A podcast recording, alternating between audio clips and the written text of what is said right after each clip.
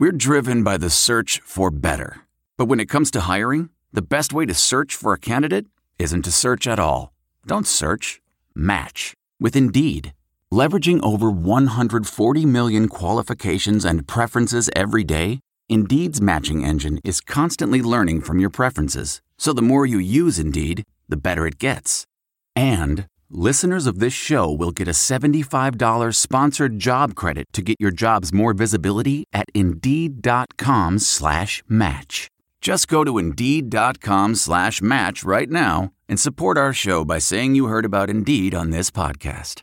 Indeed.com slash match. Terms and conditions apply. Need to hire? You need Indeed. Blog Talk Radio. Good afternoon and happy Sunday uh, to all you Hoosier fans. Thanks for joining us on the Hoosier Huddle podcast, the post-game show for IU uh, at Northwestern. I'm your host, Sammy Jacobs. TJ Inman will be along with us shortly. Uh, we'll go over uh, the game at Northwestern. Um, it was an ugly display of IU football on offense. Uh, the defense really played well in the second half, held Northwestern to 37 yards, but uh, this was a concerning loss uh, for me in the manner of how they lost, uh, also body language and and some quotes after the game were concerning as well. So we'll get TJ's thoughts on that uh, as well when he joins us. But um, you know, Indiana's now three and four, facing a, a test in Maryland next week at home. Um, TJ, how are you? I'm doing well, thank you. Uh, as always, uh, it's a pleasure to uh, be on, even though we are now facing the uh, unfortunate reality of a losing streak.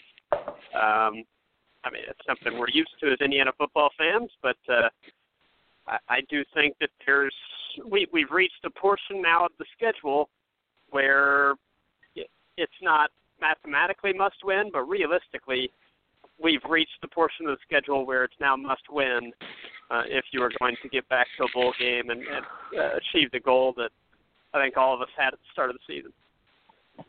Yeah, and coming up, it, it is a must win, and I think not only for bowl game, I think they need to right the ship. After, after the game yesterday, um, we were talking to Mitchell Paige, and he said, you know, and I, I quote, it, it's just kind of the same things that have been happening. Uh, in critical situations, we're getting a penalty or not making a play we need to make. We've got to find a way this week, even if it's something as simple as going to class. We need to do um, we need to do everything that winners do this week. That's that I cringe um, at, at that quote when he said it. It's you know, last year this unit was so tight knit. Um, you know, it, it was the chemistry in the locker room was great. Um, and, and you know they they got off to a fast start, four and zero oh start uh, last year. Kind of the same thing. They went on a on a, a extended six game losing streak, and then came back to win the final two. So it's kind of the pattern that's following this year. But you could see the seams kind of starting to break in the locker room you know, I don't know if who's skipping class or or whatever, but for Mitchell Paige to call out people for for what seems to be not going to class and not doing the little things that that winning teams do is reached a frustration level um, that is, that is basically critical mass, and and you could see it on the field too. Um, I think on in the fourth quarter, uh, Lagow missed a Ricky Jones in the end zone on on a kind of corner comeback route, and, and Ricky Jones, you just see he's so frustrated, and you know, looking up at the sky and, and waving his hands and and stuff like that. So it, it was a frustrating loss, and and we'll see what this team is made out of coming up next week uh, against a, a Maryland team who's better than we thought, um, probably and is coming yep. off a, a win in prime time against Michigan State, who has fallen off the face of the earth. Um, but you know they're going to come in, try and run the ball, and and have some speed. But to me, this loss, um, this loss is is concerning, um, just based on on body language after the game. Um, maybe some some of the comments as well, but you know The defense played well. If you want to take one of the bright spots, they held Northwestern to 37 yards in the second half, which is unbelievable. I, I had to double check the stats to make sure, but yeah. the, the offense has got to get something going. And, and whether or not, I, I don't think it was solely on the play calling yesterday, although some of the oh, play no. calling was was head scratching in terms of you know rolling guys, rolling Lagow out in the in the red zone at the five yard line with limited space anyway. He's not going to run it, uh, so you take away half the field. Um, some of it was execution. There was a fourth and three, I think, or fourth and two, and and. Mitchell Paige is running running a crossing route at at at one yard deep, and he hits him for no gain. Um, you know, and and then some of it's execution on Lagow's part. A lot of those deep passes, they were open. I mean, that pass to Oh, yeah. Timian where the guy made it made a great interception. Timian had two or three steps on him, and a throw, you know, a, good throw, and Timian is likely inside the the 15, if not uh, with a touchdown. And then uh, on the play where um, the Northwestern defender made an unbelievable one-handed flying interception, if that ball is thrown a little bit more in um inside the hash marks uh, you know Ricky Jones Yeah. is there for big play so to me you know and, and they continue to run Divine Redding to the outside when they don't have the blocking to block that play and and and Divine does not have the speed to hit whatever hole is there for the limited amount of time it is and, and you know going back we've been calling for it since you know week 2 get Devontae Williams the ball. You know, he averaged 10 yards, 10 and a half yards a carry. Uh, he had over 100 yards of all-purpose yards yesterday. Um, Yep. Get this guy the ball in space and, and let him do some work. But other than that, it, it was just a dismal, um, frustrating uh, game to watch. I yeah, I would agree with that, and it it was kind of a kind of an odd one because it, it I mean we dealt with the really the reality of a loss. We kind of felt that from like twelve thirty on. Um, it the way that the game began at uh, fourteen nothing Northwestern uh, and Indiana going three and out to begin the game on I think three straight drives uh, it it really felt as if it was going to be an incredibly long day. And I give credit, like you said, to the defense, which uh, in years past, I'm not sure They what went the score would have three been. and out with in the the start, first two drives. Okay. Yeah, with with a start like that, uh, in years past, I'm not sure what the score would have been, but it, it Northwestern would have been in the 50s in years past because No, the, uh, the oh, I- defense would have folded up shop and just gotten their doors blown off. But really, after that, uh, after the first drive of the second quarter, which uh, was done mostly in the first quarter, that got Northwestern to 21 when they hit Macon Harris for a nice. Uh, very nice pass. And I'll give credit to Clayton Thorson because he played the first like 18 minutes of that game and looked like the best quarterback in the country. I mean, he was amazing. And Indiana's defense had something to do with that, no question. But uh, he he did a really nice job. So I have to give him credit for his start.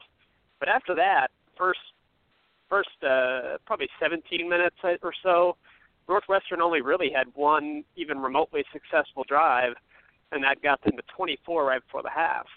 Uh, but uh, so I give credit to the defense. I give credit to the special teams coverage units.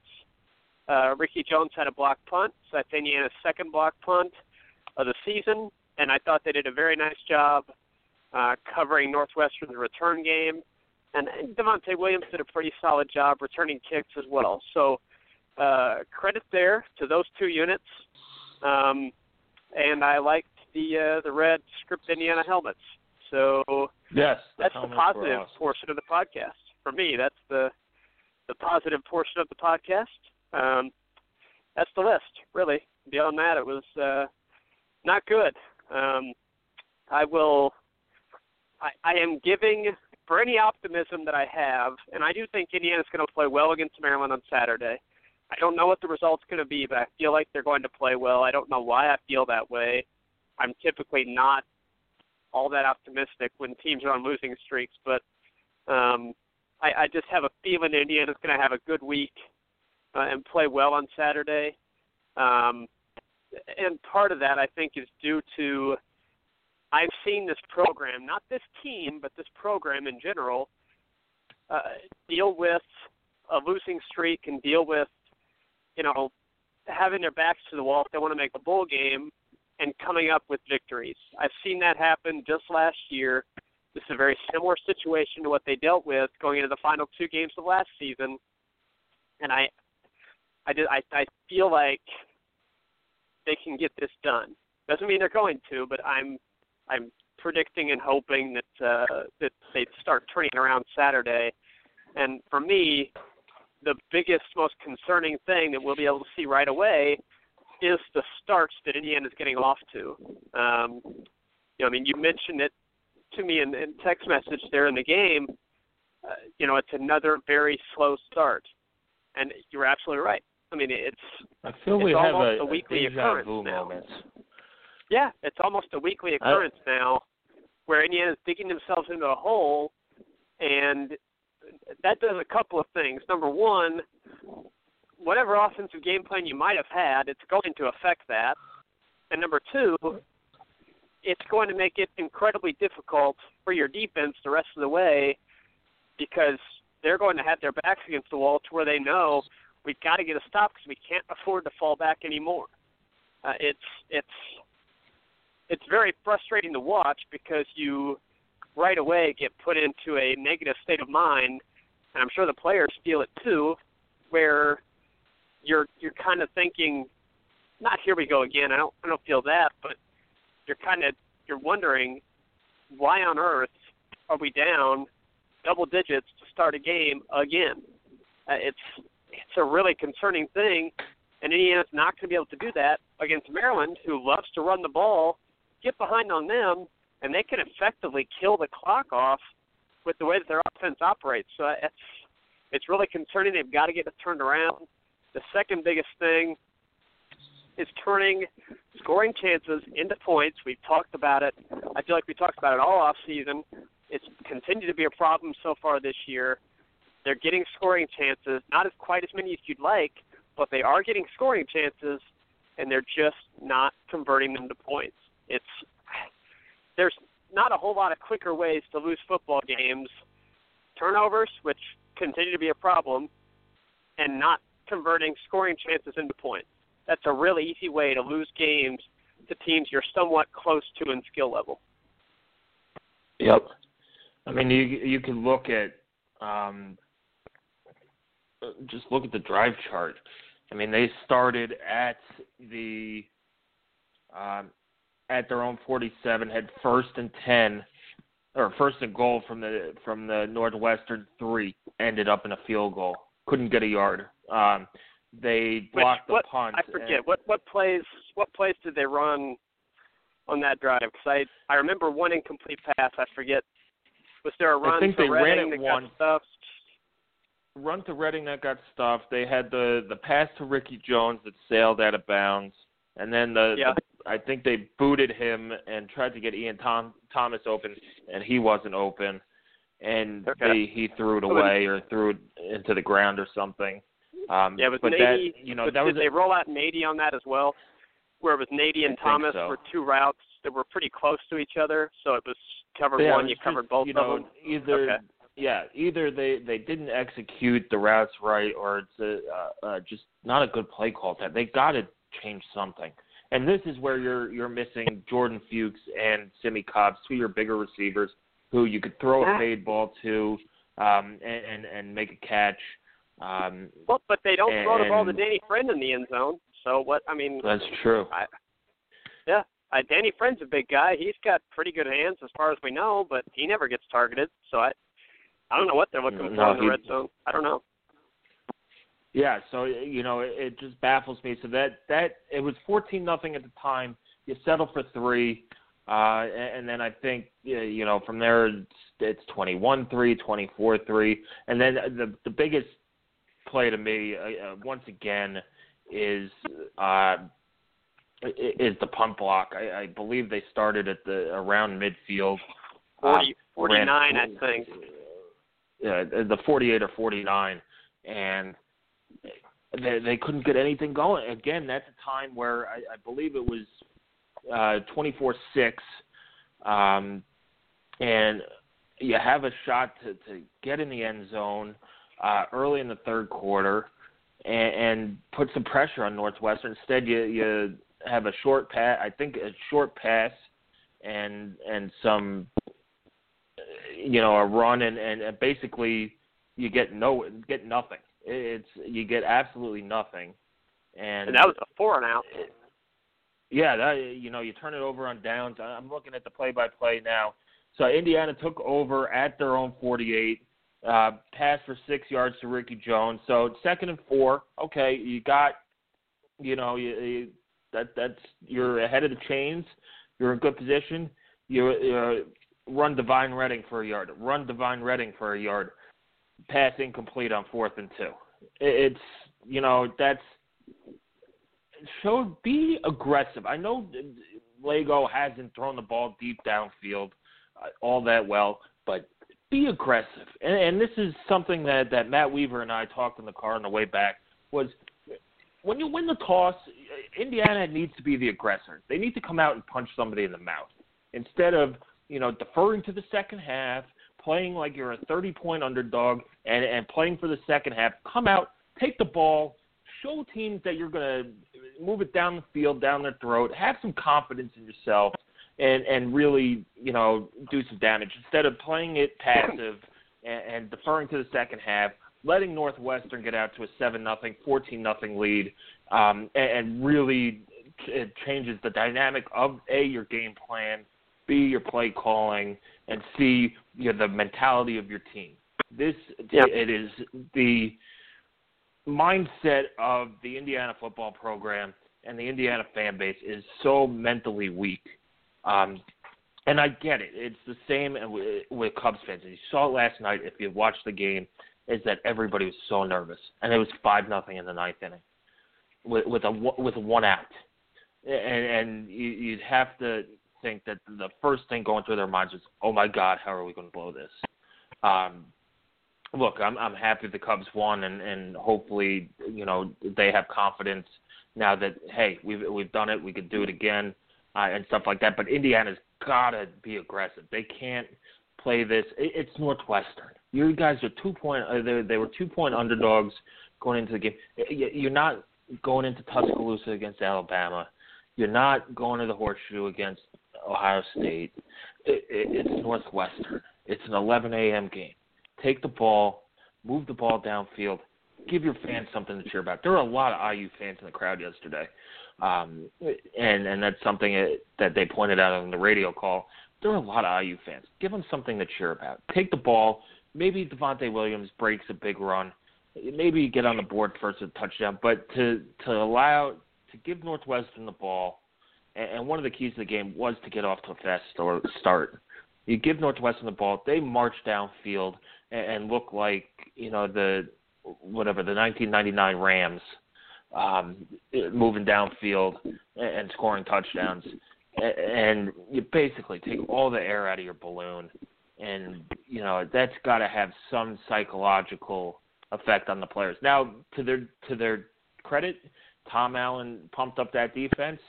They allowed they shut them out in the second half, allowed 37 yards, gave the offense a chance. Um, you know, and, and if you told me that I, multiple chances, uh, but if you told me going in, at Northwestern would score 24 points, I, I think IU would win.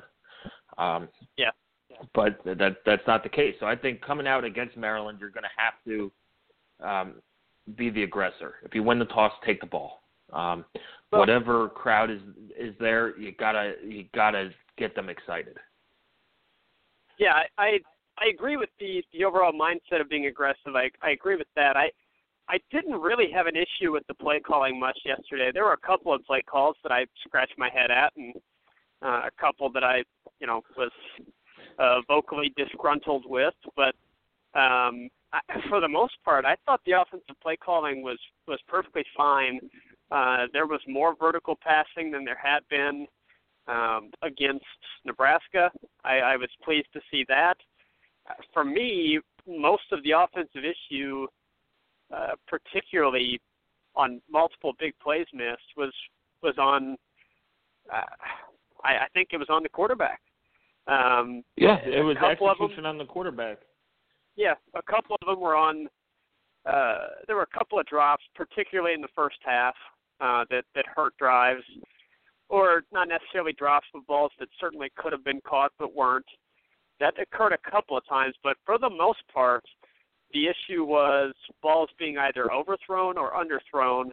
I would say the biggest issue with with Richard Lagow right now, uh, number one, is going to be just consistency in his passing, and number two, I don't think the offense is sure of itself at all right now. Uh, you can see it in was, Kevin Wilson having to take, yeah, he's having to take multiple timeouts uh, because plays are taking. I don't. I don't know. They're taking too long to get in. Richard Lagow's not changing at the line fast enough, not signaling at the line fast enough. The variety of issues. I don't know if there's one specific I think thing. there were three three timeouts yes, yesterday that were timeouts. because of yep. that. Yeah, and I I do not know what the exact issue is with that. I don't know. But what it results in is Indiana is not able to move at a quick tempo on offense anymore. We have very rarely this season seen Indiana use a tempo attack to get a defense on its heels and keep going at them until they're in the end zone. We have barely ever no. seen that this year, and it's something we and saw they, constantly last season. Part of that, it's either a lack of trust with Richard Lagow from the coaching staff that they don't think he can handle that. And maybe they're right. I mean, they see it every day of practice. We don't, so maybe they're right. Or number two, it's a lack of Richard Lagow being able to get the offense to operate that quickly. Or number three, I guess it's it's that they just the coaching staff doesn't want to do it because uh, they for some reason think it's more effective to to shorten the game. I I don't know, but we have very rarely they, seen I mean, a tempo attack, and I think just it translates to me as the offense lacking confidence in what they're capable of doing, and I, that's how it translates on on uh, in person or on TV. And I, they need a good performance to get that confidence back, and it's got to come Saturday. Because if it doesn't, they're going to be three and five. Um, and I, they, I don't yeah, really they're going to be them. three and five and heading on to the road against a Rutgers team who's awful, but might have figured something out last week. Um, they put up 32 Maybe. points at Minnesota, who's known for the defense. Um, but who knows? It's a road game in the Big Ten. Um, you'll lose that, and I, I think your season's over. Um, but Well, I mean, need yeah. Before You- we you get know- to Rutgers, they've got to you gotta beat. beat I mean, Maryland. it's for me. For me, it's a kitchen sink game. I've heard that term used Yes. by broadcasters, and to me, what it means is, uh, forget about the rest of the season. We've got to win this Saturday, and we're going to pull out whatever stop we have to do. I don't care if you say that's gimmicky or gadget plays or trick plays, however you want to say it. I don't care. The offensive game plan for me needs to be as innovative as it possibly can be. They need to use whatever means possible. I I don't care if it's Zander Diamont. I don't care if it's Richard Lagow. I don't care if it's Austin King. I don't care if it's Wildcat package stuff. Whatever game plan they decide is going to be the best mix of plays to use. They need to do it. They have This to win it. this game You're the- Yeah, this is not. offense- you can't save anything. You, you can't No, exactly. save anything because this is a matchup opponent you have at home, and you need six wins. You're sitting at three. You have three games, like, winnable games left, and you know, look, if if you're that good at executing it, and if you show it on tape, if you're if you're that kind of genius, it doesn't matter.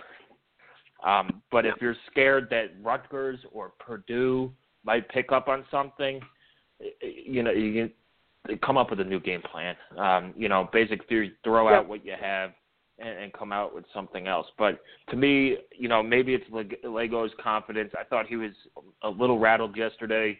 I, when he dropped that snap, is kind of when things were like, oh, Yeah, what's was- wrong? Um, That was on a You another another poorly executed play. That was a really good play call that or I don't know if it's a really good play call, but it would have worked really well. I mean, they had it set up very nicely. It was going to go for a big game to Mitchell Paige, and the snap gets dropped, and then your your timing is completely off, and the throw was was poor as a result. I mean, that was a perfect example to me of hey, that play calling, while not perfect, that one right there would have worked. They had a couple of deep shots down the seam that would have worked. They were open, and the execution wasn't there. So for me, the play calling was good enough for them to win that game. The execution was not. And I, I but I will say overall, all of it needs to be better for Saturday. Um, and I, yep. you know, I, I do, I don't want to get completely negative because I do feel like the the defense to me was so fun to see them respond. Uh, yesterday's game wasn't fun. I'm not gonna say that, but watching the defense Zero respond fun. to the start that they had, that part of it was fun because Northwestern's offense was uh, they had no clue they what were humming. to do. They had 352 yards of offense in the first half, and IU held up to Ended 37 in the second half. Th- yeah, there was they ended with 408. The yardage was only five yards apart. As odd as that sounds, I mean, I, I think there were there. there were several there were let's see in the second half Northwestern drives there were what three out of the last four and that includes the the punt safety were for negative yardage. They had a three play negative three yards uh, drive, three play negative five yards, four play negative six yards. Look, it's. And I Um, thought it started with the rush defense. They did a much better job Yes. of, of locking down Justin Jackson. They started getting penetration. They did a much better job of setting the edge and making him string it along the sideline, like keeping him from uh, you know putting his hip into the and getting the getting the edge. Indiana's defense started to get the edge themselves and just have him kind of running east and west, the opposed to north and south, and then they made the tackles. It didn't start out that way, but it got that way pretty quick, and Jackson ended up with less than 100 yards, which at the start of the game it looked like he was headed for like 200. But they, that was fun Yeah, to watch uh, for me. Um, so, you know, we're not not just going to be entirely negative because the the defensive performance doesn't deserve that. No, and and they they play their hearts out, but to me, it's how how you start, and they they started slow. Now a lot of it is feeling out. They haven't played Northwestern since 2012. Um, you know, and how much, you know, you've seen them Yeah. against Ohio. They've played Ohio State every year since uh, 2011. Um, Yeah. you, you've played Michigan every year since you know 2013 um, or 2012 stuff like that where you get used to what these teams run northwestern it's really a new team for this team to be playing. They don't play them next year um, and stuff like that. So that might go into a slow start but they responded well. But tj the final question of this podcast do we have a quarterback controversy? And would you want to see somebody else play quarterback? I I look if if this week during practice, if you don't go into the game, I I think that here's what I want to see. I want to see a petition this week throwing out what has happened so far. Have a quarterback competition for I don't know until maybe Wednesday or Thursday or something. Not sure exactly what their schedule is this week, but have that determine who the starter is going to be Saturday, and then have it in your head that look, if the offense isn't going, if it's not humming, we we will make a change. I it it's I understand that having a quick trigger might damage a guy's confidence. There's not time for that anymore.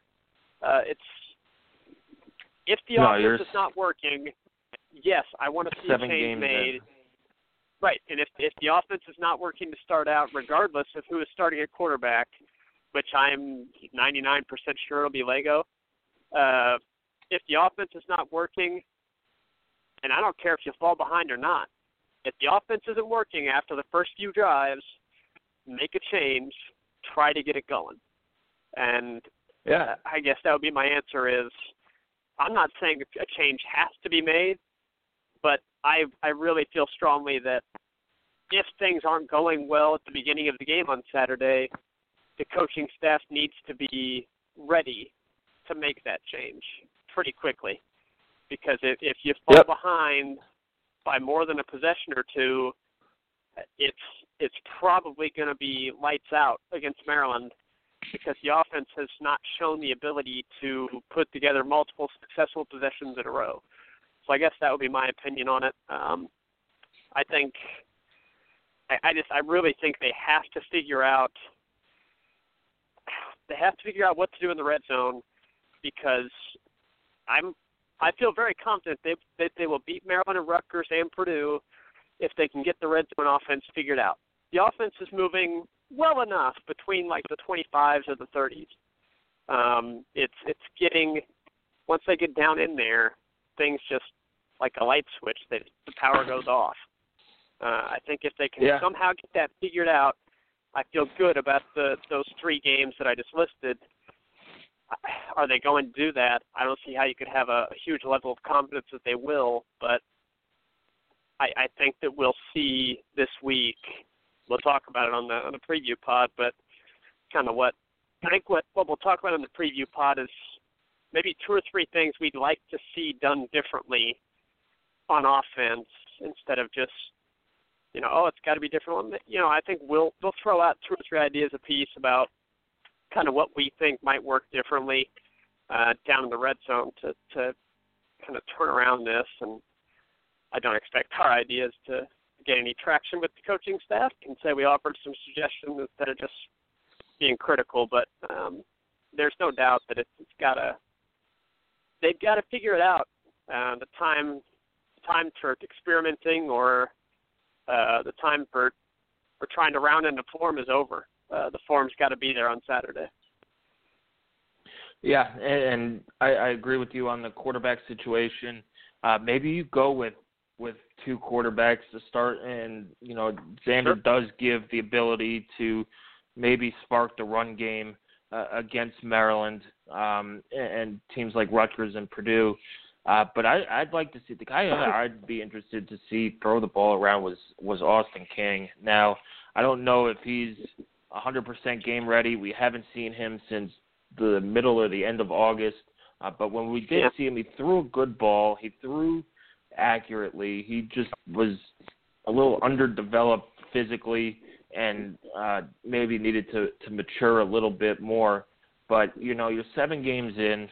You need this win. And yep. he's already used it. You know, he's been redshirted. Let's see what he's got. Yeah. Let's, and, um, you know, don't forget about Danny Cameron. Apparently, he's the guy who knows the offense best.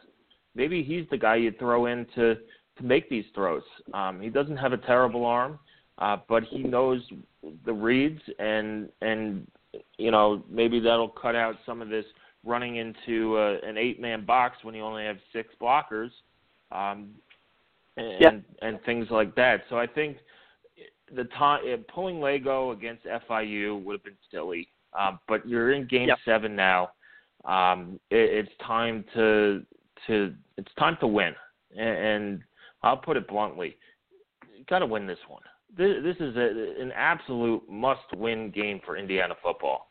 Um, it's at home against a team that you know has, has struggled on the road a little bit, has you know come back down from earth from their their big start. Now they're a good football team, but you yeah. got to think that playing at home means something, and you know putting together that stinker of a performance yesterday uh, would fire up this team to not uh, replicate that performance on Saturday. But anyway, TJ, we're out of time.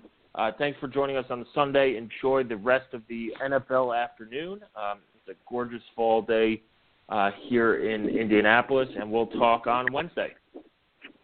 Absolutely, yeah. I'm looking forward to that preview pod, and we'll uh, we'll have great coverage. Uh, well, I guess great is up to the person that's reading it, but in our opinion, it's pretty good we'll have uh, of coverage of the upcoming Maryland game and uh, recapping more of what happened in a pretty interesting week in the Big Ten. And then we'll have the preview pod on Wednesday where we will, uh, I'm sure, come up with some brilliant ideas to help Indiana win on Saturday. Yep, score more points than the other team. There you go. Um, See? We already yep, did that, that's my brilliant suggestion. Score more points than the other team. That's how you win football games. Uh, anyway, uh, keep coming back to HoosierHuddle.com. Follow us on Twitter at uh, Hoosier underscore Huddle. Uh, we thanks for your comments and and your readership.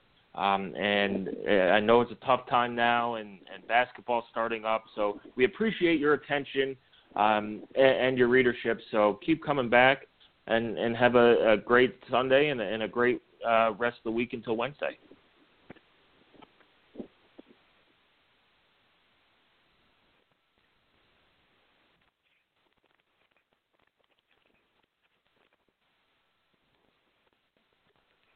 There's no distance too far for the perfect trip.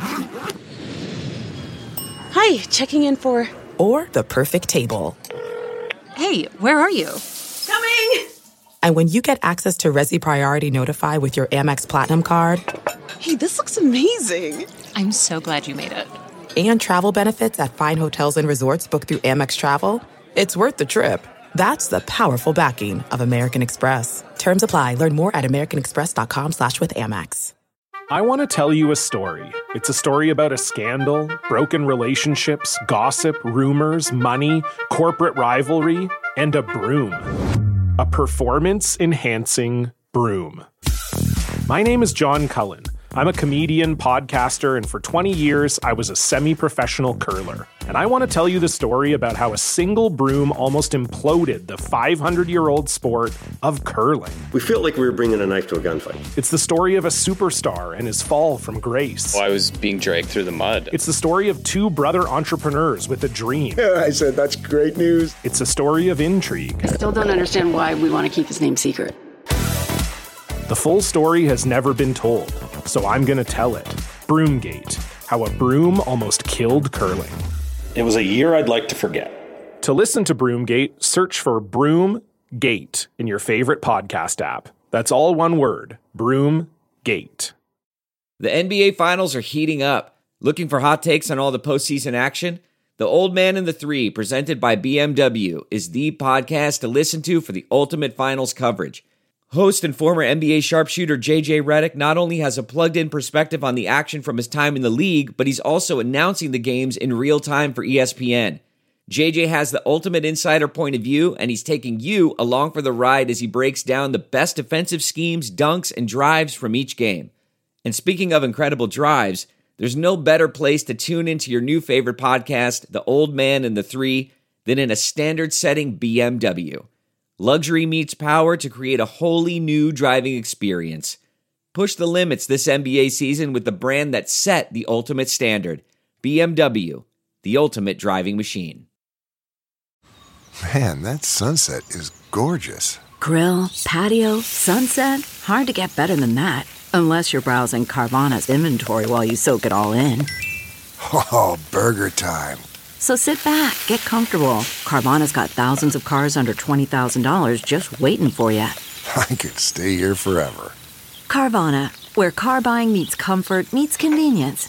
Download the app or visit Carvana.com today.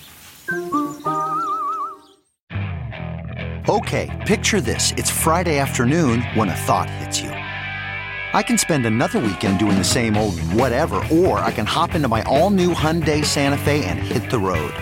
With available HTRAC, all wheel drive, and three row seating, my whole family can head deep into the wild. Conquer the weekend in the all new Hyundai Santa Fe. Visit HyundaiUSA.com or call 562 for more details. Hyundai, there's joy in every journey. The comfort of your favorite seat is now your comfy car selling command center, thanks to Carvana. It doesn't get any better than this. Your favorite seat's the best spot in the house. Make it even better by entering your license plate or VIN and getting a real offer in minutes. There really is no place like home. And speaking of home, Carvana will pick up your car from yours after you finalize your offer. Visit Carvana.com or download the app and sell your car from your comfy place.